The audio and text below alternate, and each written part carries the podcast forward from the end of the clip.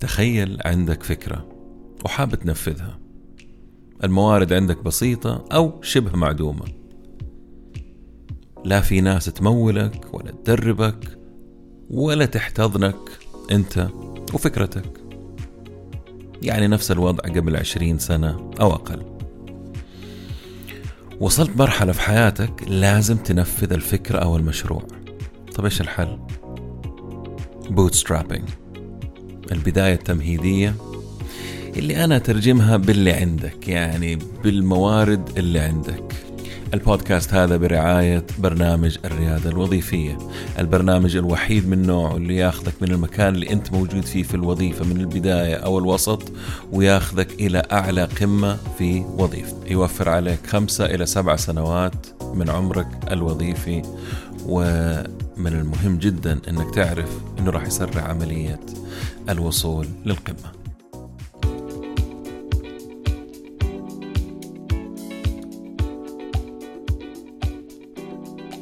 أهلا وسهلا.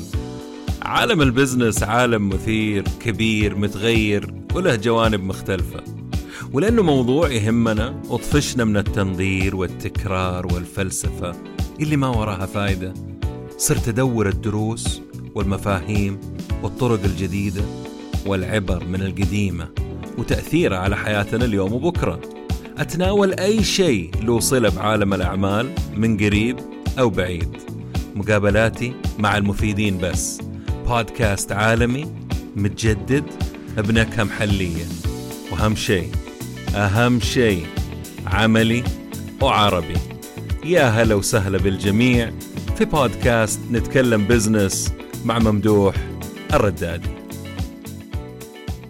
على قد ما سمعت كلام ومحاضرات وندوات في ريادة الأعمال في المنطقة العربية هذا غير تويتر اللي غرقان threads وفلسفة زايدة. ما عدت علي الطريقة حقة ال bootstrapping مع إنه من البديهي تكون هي أكثر طريقة متداولة بين أصحاب الأفكار والمشاريع. معناها بكل بساطة عملية البداية الذاتية. وغالبا بداية لعمل مستحيل أو شبه مستحيل أساسها ألماني لشخص اسمه البارون فون مونشايسون أو فون مونشاوسن أو فون مونشاوسن أسطورته لما قدر ينقذ نفسه من الغرقان في البحر بواسطة الشد على رباط ال boot حذاء الله يكرمكم. يعني بكل بساطة مستحيل. وهذا يعكس واقع عملية ال bootstrapping لو حاب تنجح تعمل المستحيل عشان فكرتك تشوف النور. راح أعطيكم الآن أكثر من عشرة نقاط لازم تركزوا عليها.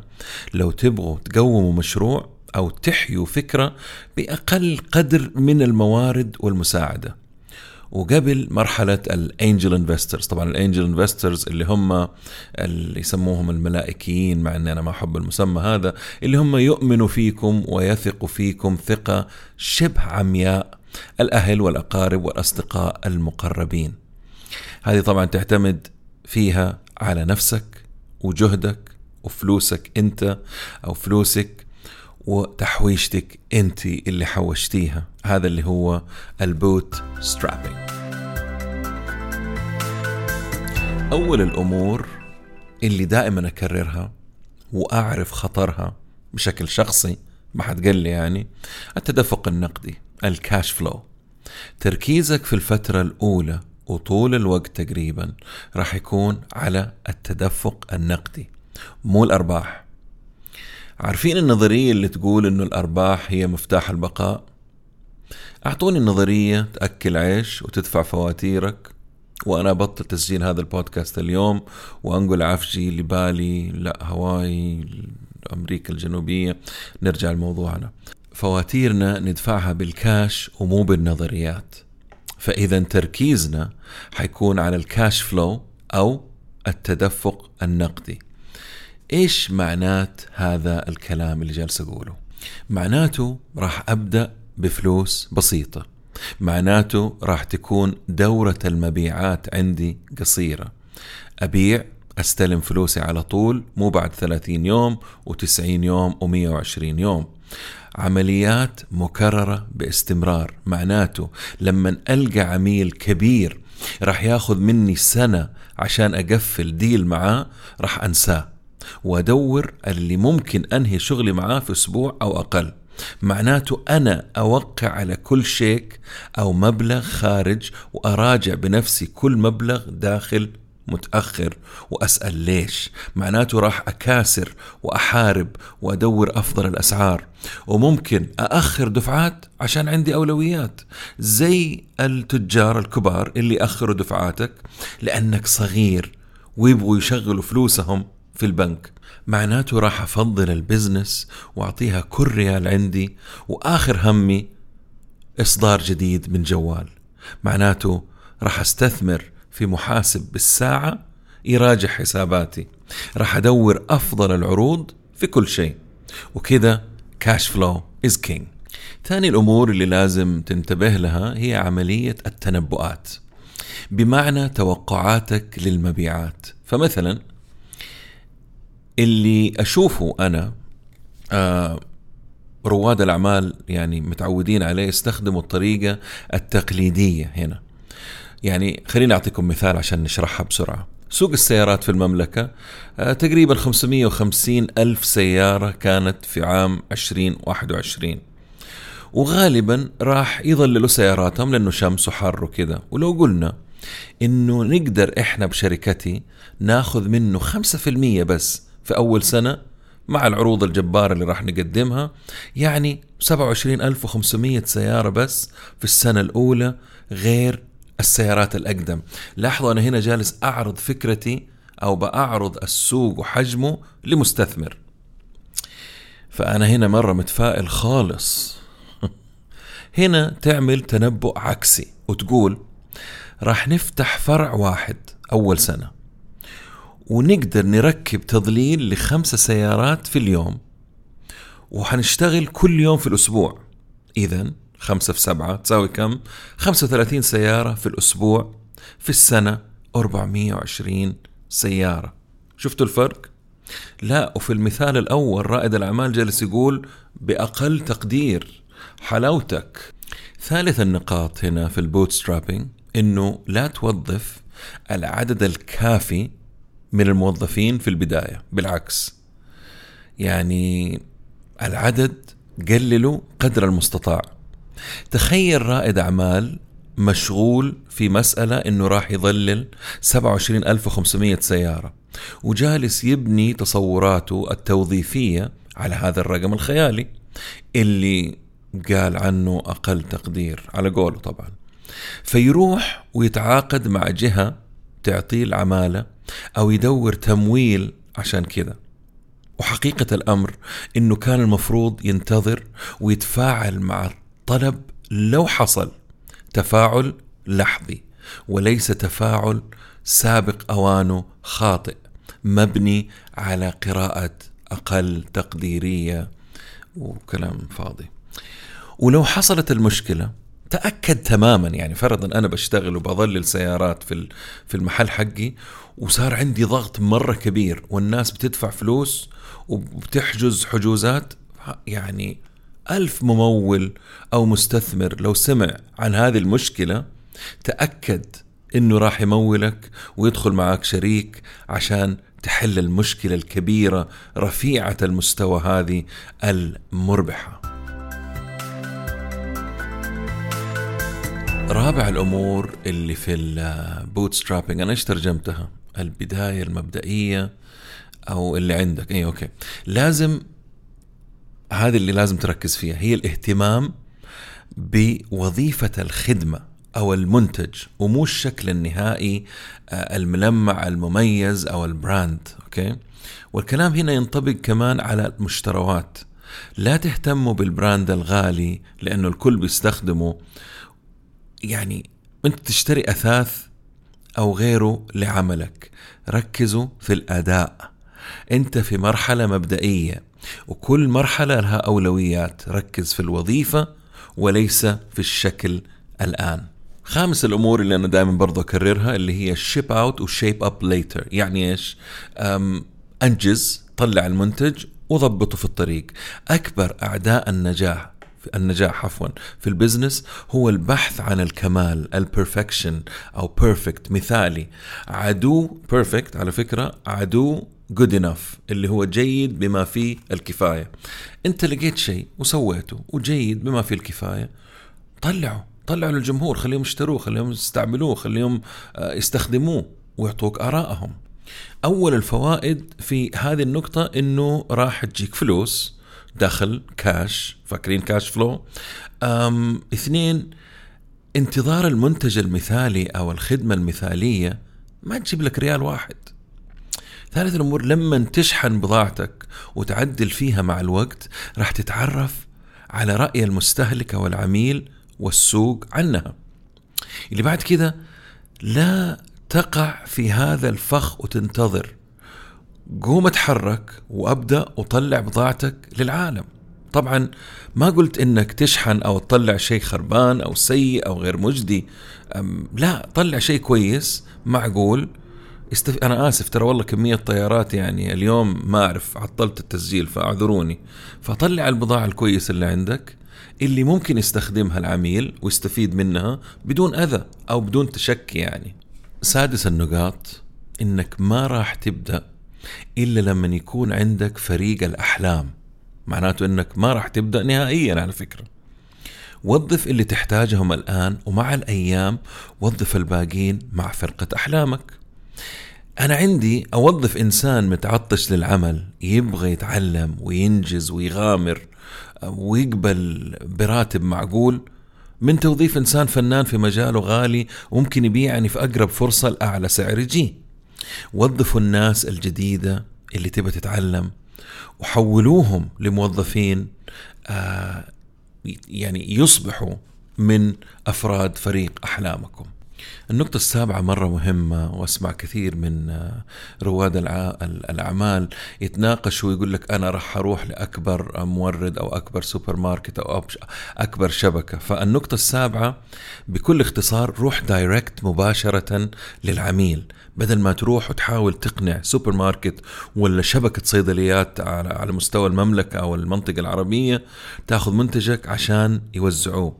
يعني أنت بيع وجمع العملاء وخلي العملاء ينبسطوا وخلي العملاء يتكلموا حتسهل عليك عملية إنك تفتح أبواب عند الشبكات الكبيرة وياخذوا من عندك بضاعة أكبر ويريحوك من الاستمرار. أنت اليوم عايش في عصر التقنية ممكن تبيع B to C يعني quickly يعني بكل بساطة أنت بتبيع للمستفيد direct وفلوسك بتجيك direct عكس هذولاك اللي بيأخروك 20 و30 و120 يوم.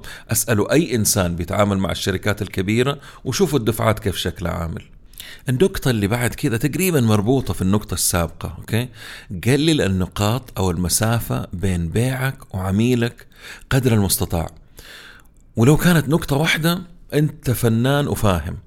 انت في مرحلة البداية التمهيدية اللي هي ال bootstrapping تبغى فلوسك بدون آه تعطيل وسرعة okay؟ وضحت إن شاء الله. النقطة الثامنة خلي شغلك تحت الرادار وبعيد عن العيون حقة المنافسة. أحيانا أشوف فكرة مرة روعة جديدة من رائد أعمال أو رائدة أعمال جالسة تطلع في السوشيال ميديا والتلفزيون وهم لسه في أول يوم. هذا مو يبغى منافسة محلية. يعني المنافسة المحلية ترى مرة حبوبة. هذا يبغى يفتح عيون المهتم والغير مهتم على الفرصة عشان يضايقوه وهو تو يحبي. فخليك تحت الرادار. لين تقوى شوكتك. ويتكلموا عنك عملائك بعدين أبدأ بين نفسك وإيش عندك واستعرض وإلى آخره. النقطة التاسعة هي عن المقياس المرجعي، okay ال benchmark. أنت تعمل benchmark ضد أكبر اسم في السوق حتى لو في مخيلتك عشان لو قلت لأي أحد وأنت توك بادئ راح يضحكوا عليك وهذا طيب شيء طبيعي وحيحطمك ف كل اللي تحتاجه إنك تكون عندك بنش مارك أنا عارف مين اللي بنافسهم. ما يحتاج كمان تحكي قصة منتجك أو خدمتك. أختصر الطريق التسويقي بالمقارنة وإيضاح الفرق. فمثلا لكزس لما نزلت السوق قالت بمستوى أفضل من أفخم سيارة في العالم مرسيدس بنز ولكن بنصف السعر. انتهينا. ووصلت المعلومة. كم تتوقع وفروا في هذه الخطوة؟ وهم كان عندهم سيولة إنهم يصرفوها. لكن كم التوفير؟ بدل ما يجلسوا يشرحوا و و لا شايفين أفخم سيارة؟ إحنا زيها بس بنص القيمة. انتهينا. النقطة العاشرة تروي قصة. كيف؟ جهز قصتك عشان تحكيها لعميلك أو السوق وليش قصتك راح تهمهم. التفاصيل أو الرواية مهمة فوق ما تتخيلوا خاصة في المرحلة البدائية الناس ما تعرفكم ما تعرف إيش فكرتكم إيش الهدف منها كيف ممكن أستفيد منها. فخاصة في مرحلة حقت ال bootstrapping اللي بنتكلم عنها. قصتك ممكن تكون إنك في يوم من الأيام حأعطيكم قصة مثال okay؟ في يوم من الأيام كنت أشتغل في شركة وكانت الشركة هذه تعاني من إيجاد موظفين جيدين وهذه مشكلة كبيرة تعاني منها جميع الجهات أوكي؟ وأنت اكتشفت إنه لو خليت أفضل الموظفين عندكم اللي يسموهم ال A staff okay؟ هم اللي يجيبوا الموظفين لشركتكم راح يجيبوا ناس أفضل منهم أو يعني زيهم على الأقل وما يخافوا من نجاحهم لأنه يهمهم نجاح الجهة اللي اشتغلوا فيها. وثانيا ما يخافوا من المنافسه الشريفة. ولما جربته وانت هذا وانت في الشركة الأولانية اللي كنت تشتغل فيها ولما خليتوا الموظفين العاديين اللي هم ال B staff يجيبوا موظفين كانوا أقل مستوى طبعا فصاروا يجيبوا C staff ال B يجيب C ال A دائما يجيب A لأنهم هذول حقون ال B يخافوا على كراسيهم والشركة عادي بالنسبة لهم مش فارقة عندهم. جاتك الفكرة إنك ما تعطي وظيفة الاختيار وظيفة الاختيار أتكلم يعني إنه مين يقدر تعتبروا إنه هذا الشيء مكرمة من عندكم للموظفين الجيدين. فوظيفة الاختيار فقط للموظفين ال A staff وتعتبر جزء من البونس السنوي عند الشركة ولها يعني مردود لما تجيب موظف كويس لك بونس. فتخيل اللي يجيب لي موظف راح أعطي له راتبه الأول حق أول شهر هدية bonus okay؟ مين يقدر يجيب الموظفين دول؟ الاي ستودنت أو سوري الاي ستودنت الاي ستاف الموظفين الاي وهذا ما تقدر تصير كذا إلا لما أشوف التقييم السنوي حقك رائع تتفك عندك الميزة هذه. مسموح لك تجيب موظفين. هذه القصة. وليش مهم عميلك مهم لعميلك لأنه أكثر العملاء بيعانوا من هذه المشكلة. فأنت سويت تطبيق أو طريقة عملية بنفس الفكرة هذه في السوق. هذه قصة أنا ممكن أسمعها من شخص وممكن أتعامل معه. النقطة الحادية عشرة. Live the founder role but as an employee. يعني تعيش دور المؤسس لكن كموظف. من قبل ما تبدأ عيش دور القائد المدير التنفيذي المؤسس أجمعهم حتى كمان كلهم مع بعض مو عشان تكتبها على business card إلا سؤال هم الناس لسه بتعمل كده؟ يعني سيبوكم من هذه الحركة. هل الناس لسه عندهم business cards يستعرضوا فيها؟ سؤال فكروا فيه. Anyway هنا أقصد أقصد هنا أقصد إنك تفرض رؤيتك وتفكيرك وطريقتك وقيادتك من اليوم الأول اللي تبدأ فيه. على فكرة أنت لما تبداي مشروعك الكل ينتظرك تاخذ الخطوة الأولى. والقرار وهم وراكي. واليوم اللي تكسلي فيه أو تعملي فيه شيء غلط الكل راح يتكلم أو يقلدك أو يتخلوا عنك. فتخيل شكلك وقوتك تأثيرك كيف راح تكون بعد عشر سنوات تراكمية وحجم ال business وقديش كبرت الشركة عندكم وبعدها أرجع للواقع اليوم okay؟ وهنا تقدروا تعيشوا الدور بمعنى الكلمة. النقطة رقم 12 هي ترجعنا لل brand الشخصي اللي كثير تكلمنا فيها. لازم تقوي وتبني من البداية وبكل وسيلة متاحة عندك سواء في الواقع أو العالم الافتراضي.